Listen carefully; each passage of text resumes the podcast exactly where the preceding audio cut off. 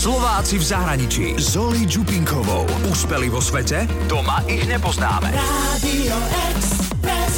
Točí krátke make-upové videá a sleduje ju vyše milión ľudí. Slovenka Radka Žilinčík na Instagrame známa ako Get Ready with Ready začínala v skromných podmienkach. Doma v kuchyni. Ja som začínala veľmi komicky v maminej kuchyni s knihami miesto tripodu, miesto stojanu a s telefónom. Tým, že ten telefón bol pomerne nový a ako som si točila, teda som si ho tak nastavila na tie knižky, tak spadol rovno s displejom dolu a rozbil sa v prvých 5 minútach úplne prvého videa, takže náklady na prvé video boli vysoké, malo to asi 3 videnia, oplatilo sa to.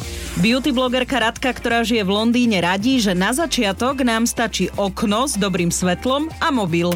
Radka Žilinčík pochádza z Galanty. Pred 3,5 rokom sa presťahovala do Londýna, keď po štúdiu žurnalistiky v Nitre začala študovať mediálny manažment. Vo voľnom čase ale začala robiť make-upové videá. Keď som začala v tom roku 2016, tak som vyzerala inak. Moja pleť bola úplne že posiatá akné a robila som také videá na Instagrame, tak som poslala minútovú takú transformáciu pred make-upom a potom po make-upe. No a čo si myslím, že ľudí teda na tom zaujalo, tak to bolo to, že tá transformácia, vlastne vidieť toho človeka predtým, ktorý ten stav pleti bol naozaj taký, taký celkom dramatický v tej dobe čo som si paradoxne aj nejako som to neriešila vôbec. Aj keď mala veľmi pozitívne ohlasy, na jej profil prišli aj trolovia a hejtery, teda ľudia, ktorí začali písať veľmi nepekné veci. Boli fakt tie komentáre zlé, akože som si hovorila, že bože, že som rada, že teraz moja mama napríklad nevie po anglicky a nevie prísť na ten Facebook a nevie si to prečítať, lebo mne to bolo vždy v podstate jedno, ani sa to nedalo všetko jednak čítať, ale ja som nevidela svoj, svoje akné ako nejaký problém, ale teda oni písali, že vyzerám ako drogovo závislá napríklad. Toto si všimli v podstate žurnalisti britskí, keďže som tu nejako pôsobila a oni o tom napísali proste článok, konkrétne o tom, že jednak o tom fenoméne šikany na internete a na sociálnych médiách a jednak o tej mojej reakcii na tie hejty. A práve tie reakcie boli iné, ako by sme čakali. Keď mi niekto napísal správu súkromnú, že vyzerám hrozne, alebo že sa mu nepáči to, čo robím, alebo čokoľvek, tak vždy som na to reagovala v podstate, nechcem povedať, že s láskou, ale v podstate áno, že vlastne úplne opačným, psychologicky úplne opačnou metódou. A na každý hejt som posielala srdiečko a kompliment. To vlastne vždy zafungovalo na tých ľudí v zmysle, že neviem, že či si, či, čím to tak došlo, že vlastne to asi prehnali a úplne zbytočne hejtujú niekoho, koho vôbec nepoznajú a v podstate nemajú prečo. Veľa z nich sa ospravedlnilo, veľa z nich napísalo, že to napísal ich trojročný bratranec, ktorý sa práve naučil písať a používať telefón a veľa z nich ma followlo a ostali vlastne mojimi fanúšikmi. Takže to bolo také, že veľa ľudí vlastne zvykne blokovať tie komentáre, čo je úplne v pohode, pretože každý máme niekde inde tú hranicu nastavenú a v prvom rade podľa mňa každý by si mal chrániť to svoje mentálne zdravie a robiť to, ako, ako jemu to vyhovuje. Instagram je teraz Radkyným jediným zamestnaním. Na svojom profile tvorí návody, ako sa nalíčiť. Úspeli vo svete? Doma ich nepoznáme. Slováci v zahraničí.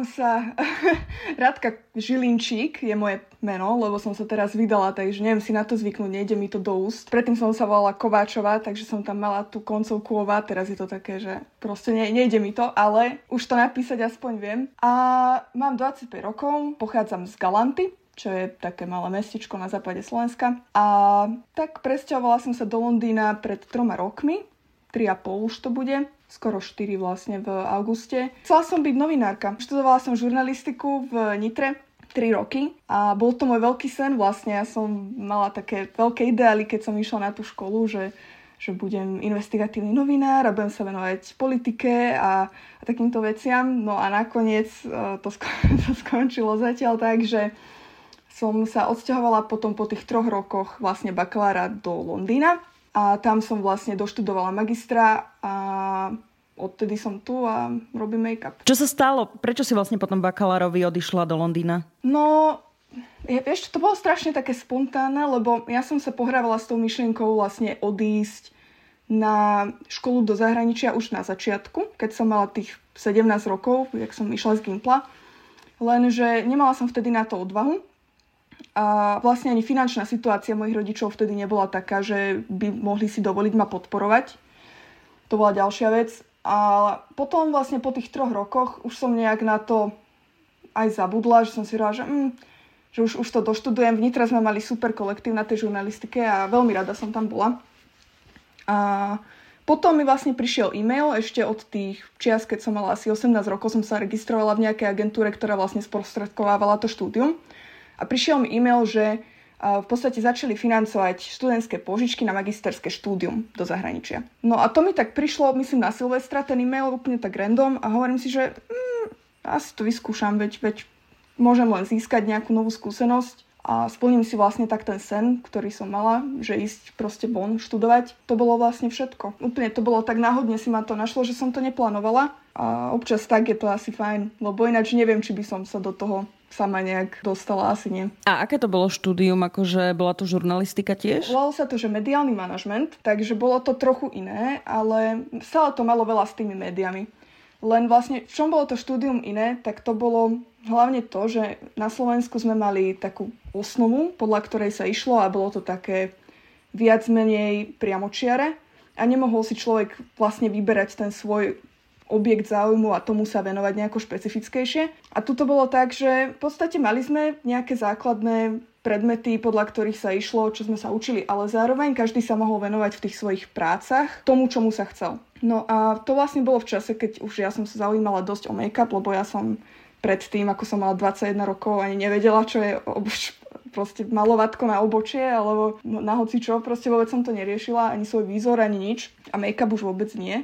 Ale potom ma začal ten make-up zaujímať a to vlastne úplne tak náhodou, že tá žurnalistika, ja som tam išla s obrovskými ideálmi. A potom som si uvedomila vlastne počas toho štúdia a chodila som aj na rôzne také kurzy novinárske do rôznych týždenníkov a denníkov na Slovensku a stretávala som sa vlastne s tými novinármi a počúvala som od nich, aká je vlastne tá realita toho novinárskeho života na Slovensku, že to, že to nie je také veľmi až rúžové, hlavne v tej investigatíve, že proste človek v podstate nemá rodinný život a veľmi ako možnosť si rozvinúť a ja som veľmi rodine založený človek, takže to ma tak dosť odradilo. A zároveň som začala robiť v jednej nemenovanej agentúre, spravodajskej. A vyskúšala som si tú novinárčinu a prišlo mi to také, že, že to nebolo veľmi kreatívne. A neviem, čo som od toho vlastne očakávala, nemala som nejaké konkrétne očakávania, len som si myslela, že ma to bude strašne baviť a že to bude super, pre mňa vhodné.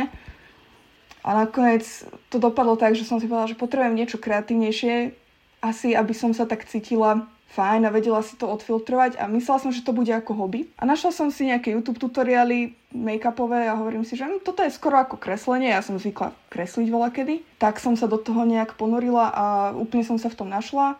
A zároveň ma fascinovalo to prepojenie s médiami, keďže som make-up objavila vlastne cez YouTube, že dá sa to robiť aj takou formou, že má človek YouTube kanál alebo Instagram, aj keď teda vtedy Instagram veľmi nefrčal na takéto veci. A vlastne tak som sa dostala k make-upu. No a potom už, jak som bola v tej škole v Anglicku, v Londýne, tak som si hovorila, že vlastne to je paráda a môžem sa viac venovať tým sociálnym médiám, ktoré ma dosť začali zaujímať a môžem sa tu venovať tomu, ako fungujú, môžem skúmať ako sa správa ten človek na tých sociálnych médiách a v podstate to nejako implementovať potom do praxe a vybudovať si nejakú svoju platformu a čo sa vlastne potom nejak úplne že s veľkou dávkou šťastia stalo. Radka, ty si kedy odišla zo Slovenska do zahraničia? To bolo 2016 august, čiže po referende. Tesne, no. Prišla si o, do Londýna, o, začala si tam študovať, venovať sa tým o, sociálnym médiám a tak ďalej, viac a viac. A mala si to hobby, ten make-up. Tak e, trošku poďme rozobrať e, postupne tú cestu k tomu, ako si sa dostala k miliónu sledovateľov na Instagrame. Ja som to robila s tým a začala som robiť ten make-up, že ma to strašne bavilo. Čiže ja si myslím, že to vlastne dopomohlo k tomu, že ja som bola strašne namotivovaná v podstate sa v tom zlepšovať a vytvárať nejaký content každý deň alebo respektíve veľmi pravidelne. A mňa to veľmi bavilo, ja som v tom videla zmysel a veľmi som sa pri tom vedela odreagovať. A tým, že som vlastne stále, stále tvorila ten obsah a pracovala som na tom deň aj noc, tak v podstate si to začalo nájsť svoje cestičky k ľuďom tá hľadať postupne a to bolo super. A s tým, že keď som začala v tom roku 2016, tak som vyzerala inak. Moja pleť bola úplne že posiatá akné, a robila som také videá na Instagrame, vlastne prvé video, lebo vtedy sa ešte nedalo vlastne postnúť nejaké minútové video, takže to bolo úplne, že wow, v roku 2016 to Instagram priniesol. Tak som poslala minútovú takú transformáciu, s pred make-upom a potom po make-upe. No a čo si myslím, že ľudí teda na tom zaujalo, tak to bolo to, že tá transformácia, vlastne vidieť toho človeka predtým, ktorý ten stav pleti bol naozaj taký, taký celkom dramatický v tej dobe, čo som si paradoxne aj nejako, som to neriešila vôbec. No a potom vlastne videli tú transformáciu a im z toho sršalo proste obrovská energia, nejaké sebavedomie a to, to ich asi na tom upútalo. Aspoň také boli tie feedbacky. Mňa to veľmi tešilo, no. takže to, to bol základ. A samozrejme s tým, že keď viac ľudí začne pozerať tie videá, tak sa stane to, že paradoxne prídu samozrejme aj nejakí trolovia na tento account. Takže tam prišli ľudia, ktorí písali nemoc pekné veci a zároveň ma potom začali zdieľať iné stránky aj na Facebooku a tam sa ľudia už na, na, v komentároch zvyknú odviazať. A boli fakt tie komentáre zlé, akože som si hovorila, že bože, že som rada, že teraz moja mama napríklad nevie po anglicky a nevie prísť na ten Facebook a nevie si to prečítať, lebo mne to bolo vždy v podstate jedno, ani sa to nedalo všetko jednak čítať, ale ja som nevidela svoj, svoje akné ako nejaký problém, ale teda oni písali, že uh, vyzerám ako drogovo závislá napríklad, že vyzerám ako oblúda hovadiny. A bolo to také, že toto si všimli v podstate žurnalisti britskí, keďže som tu nejako pôsobila. A oni o tom napísali proste článok, konkrétne o tom, že jednak o tom fenoméne šikany na internete a na sociálnych médiách a jednak o tej mojej reakcii na tie hejty, pretože v podstate ja som zvolila takú, nie že stratégiu, skôr to bolo také prirodzené, že keď mi niekto napísal správu súkromnú, že vyzerám hrozne alebo že sa mu nepáči to, čo robím, alebo čokoľvek, tak vždy som na to reagovala v podstate nechcem povedať, že s láskou, ale v podstate áno, že vlastne úplne opačným, psychologicky úplne opačnou metódou. A na každý hejt som posielala srdiečko a kompliment. A to vlastne vždy zafungovalo na tých ľudí v zmysle, že že neviem, že či si, či, čím to tak došlo, že vlastne to asi prehnali a úplne zbytočne hejtujú niekoho, koho vôbec nepoznajú a v podstate nemajú prečo. Ale veľa z nich sa ospravedlnilo, veľa z nich napísalo, že to napísal ich trojročný bratranec, ktorý sa práve naučil písať a používať telefón a veľa z nich ma followlo a ostali vlastne mojimi fanúšikmi. Takže to bolo také, že veľa ľudí vlastne zvykne blokovať tie komentáre, čo je úplne v pohode, pretože každý máme niekde inde tú hranicu nastavenú a v prvom rade podľa mňa každý by si mal chrániť to svoje mentálne zdravie a robiť to, ako, ako jemu to vyhovuje.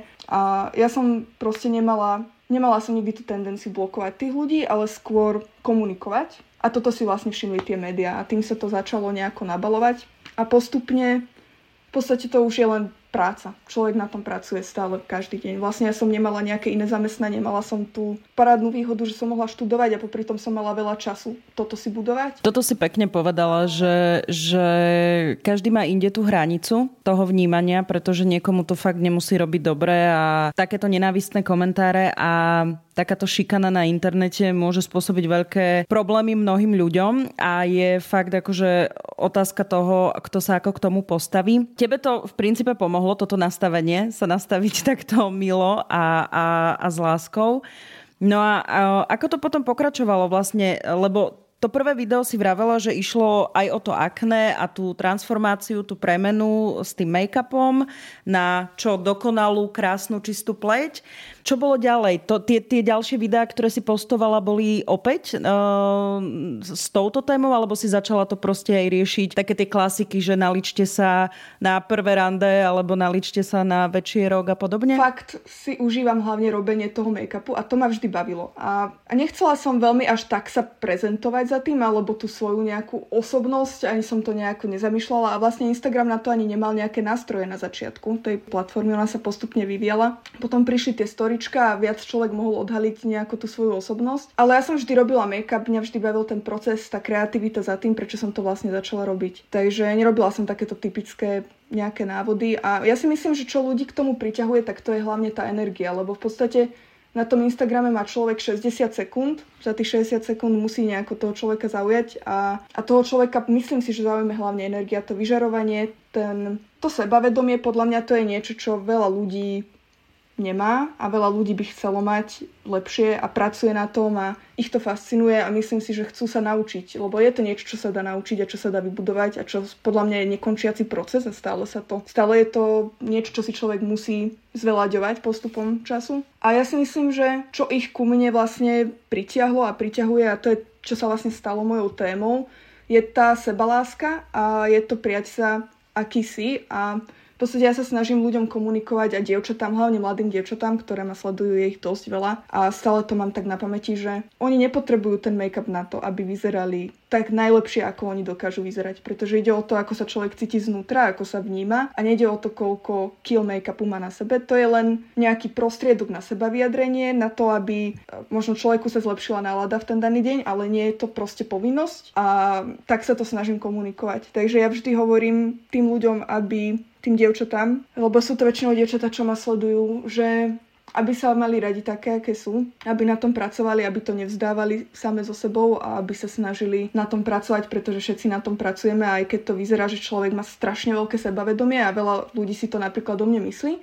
tak ja sama s tým mám veľakrát problém a musím sa samu seba nejakým spôsobom si hovoriť, že áno, že, že, že proste mám to v sebe a dokážem veci, ktoré proste chcem dokázať. Takže toto sa snažím komunikovať a myslím si, že ten trend tých aj sociálnych médií, ktoré k tomu prispievajú, ja by som nerada bola na tej vlne toho všetkého, je, že tie mladé dievčatá, bavím sa fakt o dievčatách, ktoré majú 11, 12, 13 rokov, tak už v takomto veku chcú zmeniť celý svoj výzor, celú svoju tvár, chcú vyzerať ako iní ľudia, ktorých vidia, ktorí predstavujú nejakú dokonalosť a chcú mať iné postavy, trpia problémami s príjmom, proste s príjmom potravy, je to hrozné. A teším sa, že ma sledujú tieto dievčatá, pretože sa snažím, snažím sa im byť takým iným príkladom. Snáď, dúfam. Veľmi veľa takýchto dievčat ti píše? Áno, ja som bola fakt, že veľmi prekvapená, pretože napríklad ako som ja hovorila, že to moje akné ja som to ne, nevnímala ako nejaký problém, ale, alebo ako niečo, čo, čo je nejako výnimočné, alebo čo ma nejako definuje. Ja som si myslela, že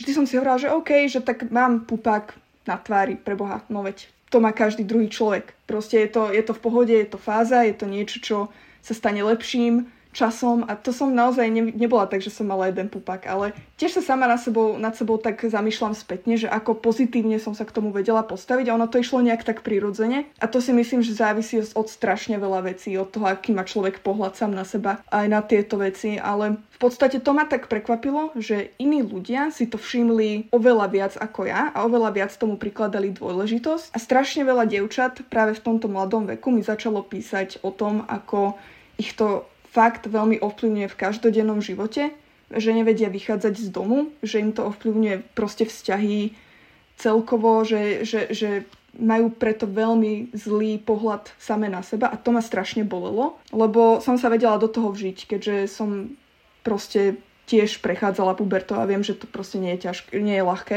A, a bolo to tak, že mne to bolo ľúto a ja som fakt chcela nejako pomôcť, ale ono je to veľmi ťažké, lebo tým, že im človek napíše zo pár viet a povenuje sa im, tak to nepomôže. Proste človek si to musí prežiť a musí sám si uvedomiť, že to je úplne jedno, ako vyzerá, pretože on má ten život, ktorý má momentálne práve teraz a je to proste to, do čoho by...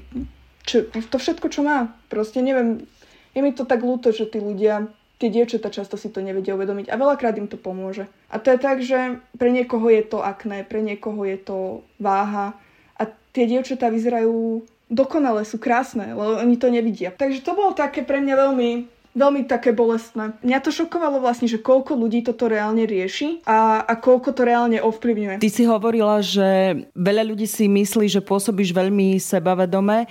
Čím to je? Je to tým, akože iba tými fotkami a videami, kde ty jednoducho ako keby hráš aj tú rolu, že teda sa tam líčiš, alebo máš nejakú, nejaký postoj, ktorým vyjadruješ aj ten make-up a potom v tom storičku možno ukazuješ aj tú svoju osobnú stránku. Ako to ty vnímaš? Čím to ty vlastne ako hodnotíš, že prečo ťa tak si, si myslí o tebe, že si úplne nejaká veľmi sebavedomá a podobne? To je dobrá otázka, lebo ja naozaj neviem. Myslím si, že tie sociálne siete to skresľujú v podstate na to, že človek vždy postuje iba to, čo on sám chce postnúť a sám to vie nejako vyfiltrovať a to je veľmi dôležité. To si aj ja uvedomujem a preto sa snažím vlastne to držať v takej reálnej rovine a keď mám aj ja slabú chvíľku, tak sa snažím ju v podstate nejakým spôsobom vyšerovať s ostatnými. Ale to si myslím, že veľa ľudí má problém rozprávať o svojich pocitoch a, a celkovo, celkovo o tom, ako, ako prežívajú veci.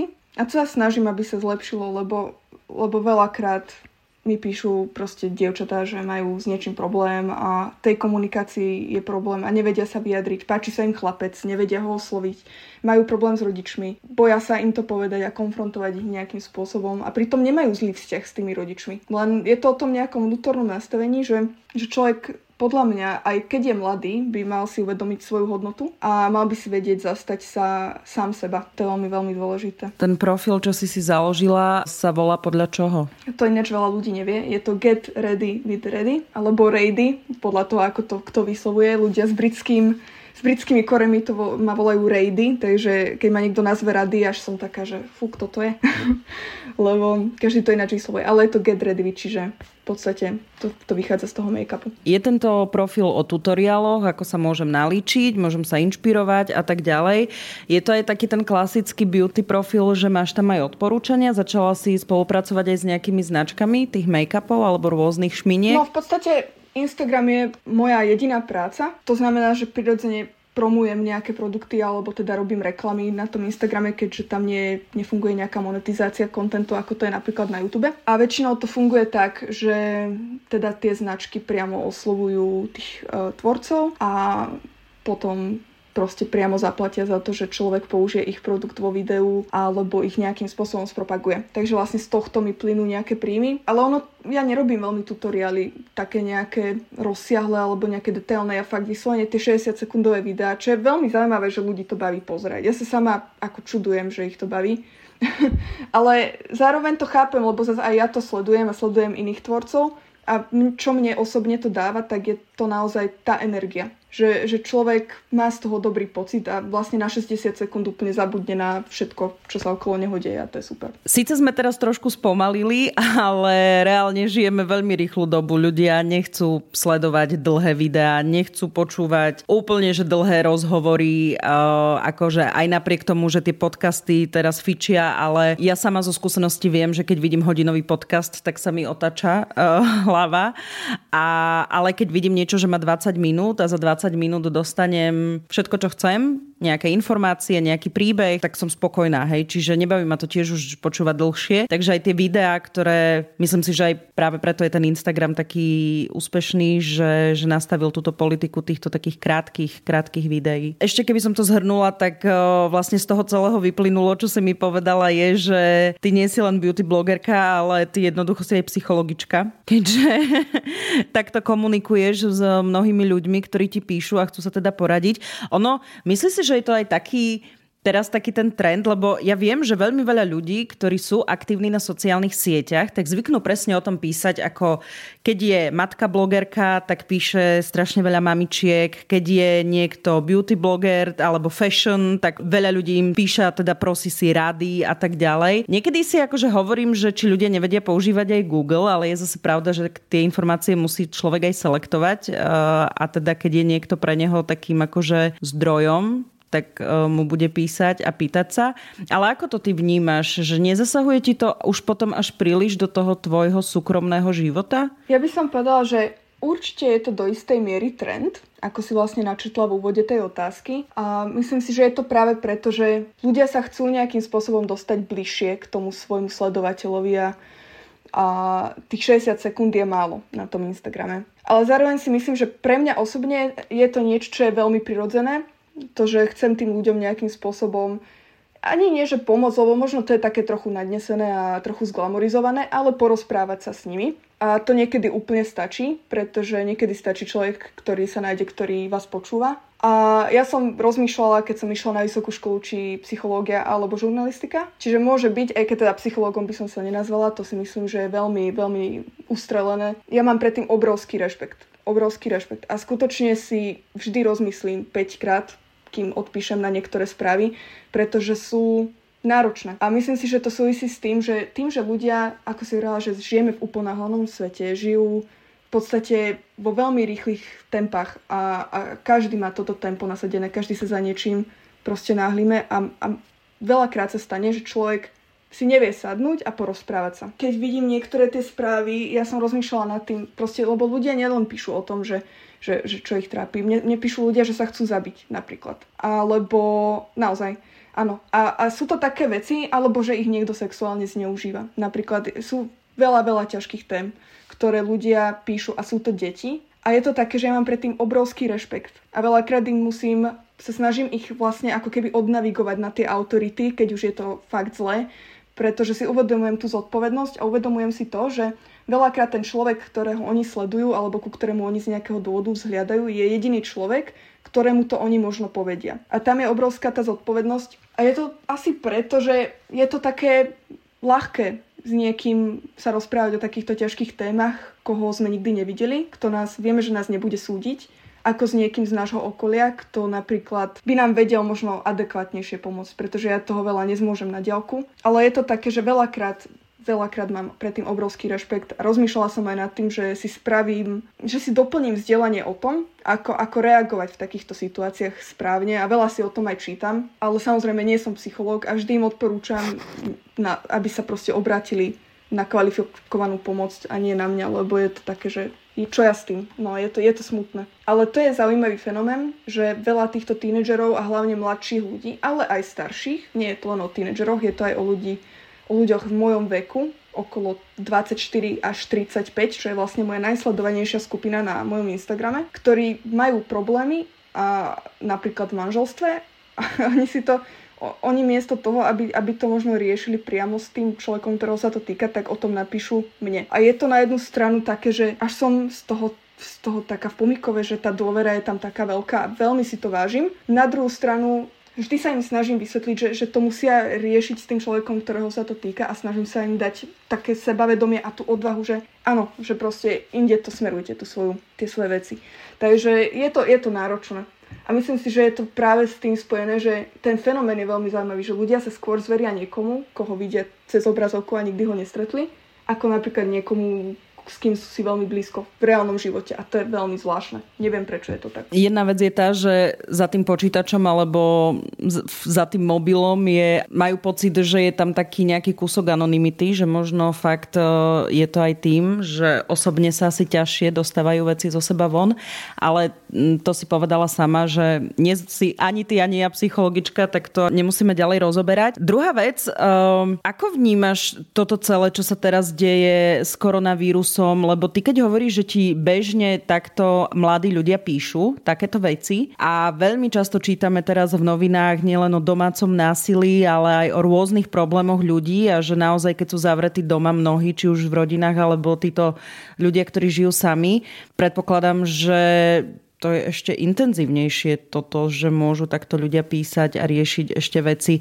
Začala si to aj ty nejako vnímať na tom svojom profile? Uh, hej, to určite áno. A jednak ľudia sú zavretí v tých rodinách a to, to nemusí vždy znamenať len to, že poďme sa teda hrať spolu spoločenské hry, ale znamená to aj to, že ženy, ktoré sú napríklad v nejakom, um, nejakom vzťahu, ktorý, kde ich ten muž týra alebo majú nejaký problém, tak sú s ním zavreté a sú v podstate v pasci a je to hrozné. A videla som rôzne iniciatívy na internete, ktoré robia práve rôzni blogeri alebo influenceri, alebo ako ich nazveme, že, že pomáhajú vlastne pomôcť týmto ženám v zmysle, že, že, že napíšu nejakú formulku pod zaštitou, ktorej ich oni majú kontaktovať a keď tak urobia, tak oni zalarmujú autority a nejakým spôsobom im vedia pomôcť, čo je super. Aj keď si myslím, že toto nie je úloha influencerov a nás, aby sme takéto veci riešili a myslím si, že by o to sa mali zaujímať práve tie autority a vymyslieť nejaký spôsob a nejaký systém tej pomoci týmto obetiam, lebo je to hrozné. Ale rozhodne je to intenzívnejšie, každý to prežíva, myslím si, že úplne unikátne a po svojom, lebo je to nová situácia a myslím si, že je to ťažká, zaťažkávajúca situácia úplne pre všetkých. Či už proste nemali ľahký život predtým, alebo aj teraz každý sa s tým nejako vyrovnáva a, ja ďakujem každý jeden deň za to, že proste som v spoločnosti ľudí, ktorí ma majú radi, ktorých ja mám rada a nemusím sa ich báť a všetko je harmonické a myslím si, že toto veľa ľudí nemá a na tých ľudí sa zabúda a myslím si, že treba im ukázať podporu práve v týchto časoch a prostriedky na to, aby sa vedeli nejako brániť. Toto je vlastne zaujímavé, že bavím sa s tebou ako s beauty blogerkou, ktorá má krásny profil o líčení, o ošminkách, krásnych fotkách a bavíme sa tu už niekoľko minút o tom, ako, ako ti píšu aj takto možno um, neviem, či to nazvem také, že sklamané dievčatá, alebo vlastne dievčatá, ktoré sa hľadajú a hľadajú možno odpovede na otázky, ktoré im nevedia dať ľudia, ktorí sú v okolí. Takže zase si to pekne ukončila, že teda keď sa my máme dobre, tak môžeme pomôcť iným a každý pomáha zase tak, ako môže. Hej? Čiže niekto finančne, niekto takto, hoď len rozhovorom alebo debatou a, a niekto možno niekde v teréne. Predpokladám, že teba táto tvoja práca veľmi baví, inak eh, ten Instagram si rozbehla už počas školy a ako reagovali v škole na to, um, lebo ma to zaujíma, že keď na Slovensku študuješ a robíš niečo pomimo, tak väčšinou je to také, že prvorada je škola, toto si robte uh, iba vo svojom voľnom čase. Keď bol aj ten zmenený trošku systém v Anglicku a na Slovensku, tak ako vnímali ten tvoj profil? Už tedy to bolo také rozbehnuté, alebo ešte si bola len v začiatkoch? Ja som si to vlastne rozbehla až v Anglicku, na tej vysokej škole, ale povedala by som celkovo, že ten prístup na tých školách a v tých krajinách, a možno je to aj tou mentalitou tých niektorých ľudí, je, je taký veľmi odlišný. Napríklad, keď sme prišli prvýkrát do školy na žurnalistiku do Nitry, tak si to pamätám dodnes, pýtali sa nás prvýkrát na tej prvej hodine, že prečo sme sa rozhodli študovať žurnalistiku. No a na to veľa ľudí odpovedalo, že lebo radi píšu. Mne to príde ako taká celkom logická odpoveď na tú otázku. A veľakrát tá reakcia bola taká, že tak keď rada píšeš, tak to je síce pekné, ale preto sa nechodí na žurnalistiku. Tak máš písať knižky a byť doma, keď chceš niečo písať. A, a to mi prišlo také, že, že tí ľudia veľakrát ako keby zabili od začiatku tú nejakú nádej a ten potenciál na niečom, čo mali skôr kultivovať. A to mi bolo tak ľúto, ale tu v tej druhej škole v Anglicku to bolo skôr tak, že veľa, tiež sa nás na začiatku pýtali, prečo ste sem prišli, odkiaľ ste, aké máte ciele v živote. A veľa ľudí povedalo, že sa chce venovať sociálnym médiám, lebo už to bol rok 2016, to je predsa len asi, už to bol väčší fenomén. A tam bola vždy proste podpora. Akokoľvek človek mal nejakú inú víziu, ktorá možno až tak nesúvisela s tým odborom, tak vždy tam bola podpora maximálna zo strany tých pedagógov a myslím si, že to človek potrebuje, obzvlášť keď proste sú to ľudia, ktorí profesne im majú čo dať, aj, aj ľudsky veľakrát. A to bolo tak aj v Nitre. Ako ne, nedá sa všetkých hádzať do jedného vreca, veľa z nich bolo veľmi, veľmi super, ale, ale tam som to skôr tak zaregistrovala, že, že naozaj tam bol veľký dôraz skladený na to štúdium a, a venovať sa tomu. Dokonca keď si niektorí našli prácu počas tej školy, ako napríklad ja, tak to bolo bolo také, že máte študovať a iba takto. A to, a, a to bolo také, no. Je to asi tou mentalitou, ale myslím si, že sa to postupne bude meniť. Aj sa to určite mení. Vidím za tebou tú stenu rúžovú. Čo všetko potrebuje beauty blogerka mať doma, okrem šminiek? Lebo ja viem veľmi dobre, že, že to nie je len také jednoduché. Ja som dnes na svojom Instagrame dala video, ktoré som akože chcela urobiť na podporu našej knihe, eh, ktorú sme vydali pred dvomi rokmi s kamošom. A akože kamarát mi hovorí, to iba natočíš videjko, to si postriháš, to bude v pohode. Ja som to video točila asi dve hodiny. Kým som ho postrihala, to ani nehovorím, že to, akože mohlo by to byť aj lepšie, je to moja prvotina, ale ako, ako nestriala som video úplne prvýkrát, ale v rámci takého nejakého návodu, že chcem vás naučiť, ako sa robia veľkonočné vajíčka, tak mi povedz, čo všetko máš ty doma. Čo všetko potrebuješ? Ja som začínala veľmi komicky v maminej kuchyni s knihami miesto tripodu, miesto stojanu a s telefónom tým, že ten telefón bol pomerne nový a ako som si točila, teda som si ho tak nastavila na tie knižky, tak spadol rovno s displejom dolu a rozbil sa v prvých 5 minútach úplne prvého videa, takže to bolo Uh, náklady na prvé video boli vysoké, malo to asi 3 videnia, oplatilo sa to. Ale ja stále hovorím teda z tohto, že, že človek nepotrebuje toho veľa. A paradoxne často vidíme to, že že na tých sociálnych médiách dnes prevláda ten content, ktorý popularite, ktorý je vlastne úplne taký jednoduchý a pôsobí úplne autenticko a človek, autenticky a človek ho natočí naozaj telefónom. Takže z tohto hľadiska, keby sme sa bavili o tom, že čo treba, tak podľa mňa treba okno so svetlom, čo tu v Británii je veľká vzácnosť a nejaký telefon. Ale keď e, teda sa bavíme o tom, čo mám ja doma, tak ja mám toho doma asi až, až moc veľa, nepotrebujem toľko ani veci. Ale mám teda nejaké umelé svetlo, keďže tu v Anglicku veľa prirodzeného svetla nemáme. A mám túto super rúžovú stenu, ktorú veľmi nepoužívam. A potom mám samozrejme kameru a asi tri objektívy. Ale, a veľa šmieniek. Ale je to také, že podľa mňa človek potrebuje chuť, potrebuje ob, proste tú, tú ochotu obetovať tomu veľa času, lebo to stojí veľa času a musí byť imúnny voči tomu, že keď to má na začiatku tri videnia, čo je ešte dobrý výsledok na prvé video, tak musí v tom vytrvať. Takže asi to by som povedala. A čo sa týka tej techniky, tak všetko sa dá naučiť. Ja som sa tiež všetko učila z, tut- z tutoriálov na internete. Moje má zatiaľ 66, práve som si to pozrela. Žartujem. Dobre si povedala, že treba na to veľa času a, a chuť. Tá technická zručnosť, strihaš si to všetko sama? Pozerala som si videa, každé, každý tutoriál mal asi 7 minút, to som si napozerala, bolo ich tam asi 10 a odtedy tam nejak strihám. A vždy, keď chcem niečo urobiť, tak si nájdem na internete, ako sa to robí. V tom si myslím, že máme obrovskú výhodu oproti predošlým generáciám, že dnes človek sa dokáže naučiť veľmi veľa vecí iba čisto cez internet a zadarmo, čo je obrovská devíza a myslím si, že viac mladých ľudí by ju malo využívať a venovať sa tomu, čo ich naozaj baví. A myslím si, že je to, je to taká vec, ktorá sa nemala by sa robiť primárne pre peniaze a to si myslím, že žiadna. Keď si mi písala ty e-mail, tak si tam mala taký, taký cool um, quote od, od, od nejakého chalana, ktorý napísal, že teda to, čo môžeš, čo ťa baví robiť, tak to rob v tomto momente teraz.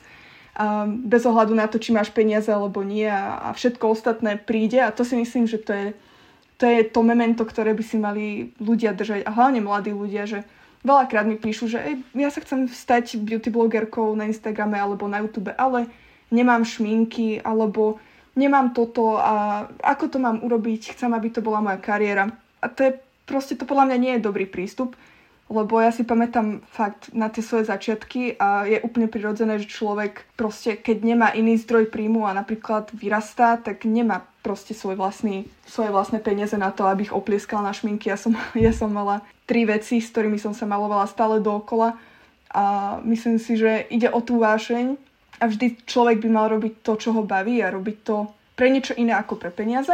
Asi preto, že má z toho radosť a to ostatné sa vždy dostaví, keď už sa človek zlepší. Presne o tom to je, že, že veľmi veľa vecí robíme preto, lebo chceme a keď sa zlepšujeme, tak uh, potom vidno nejaké výsledky. Veľmi sa teším, úžasný príbeh, ako toto je pre mňa skutočný príbeh beauty blogerky. Ja ďakujem. Ja ďakujem, veľmi si to vážim a bolo to super